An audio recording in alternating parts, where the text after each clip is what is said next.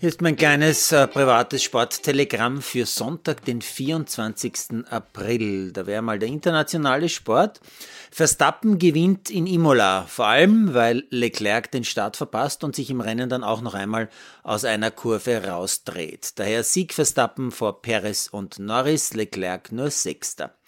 Quartararo gewinnt in Portomao, weil Bastianini von der Strecke rutscht. Daher Sieg und auch gleich WM-Führung für den Franzosen auf der Yamaha noch vor Polsetter Zarco.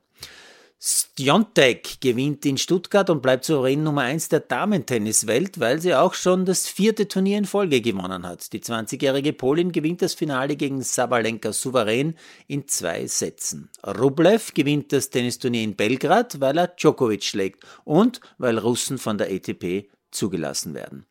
Kiel gewinnt das deutsche Handball-Pokalfinale gegen Magdeburg. Nikola Billig leider nur auf der Bank, Pokalsieger ohne Einsatz also. Evenepoel gewinnt den Radklassiker Lüttich-Bastogne-Lüttich, weil er ein Solo riskiert. Der 22-jährige Belgier gewinnt seinen ersten großen Klassiker, auch weil es unter anderem wieder einmal einen brutalen Massensturz gegeben hat, in den auch Alaphilippe, einer der Favoriten, involviert war. Jetzt noch Sport in Österreich. Das Eishockey-Nationalteam gewinnt ein Testspiel gegen Italien mit 5 zu 0.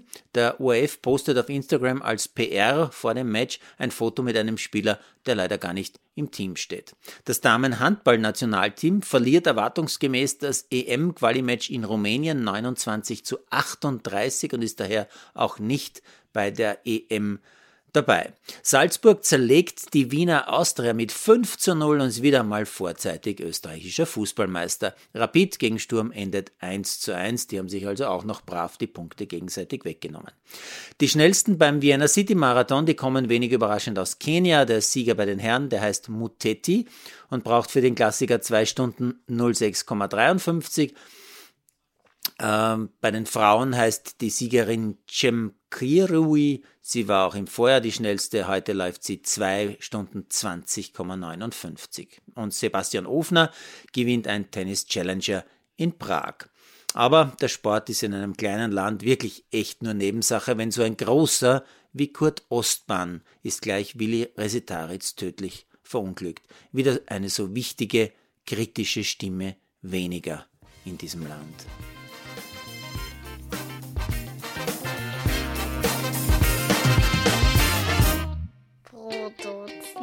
Von Malderino Chiesens.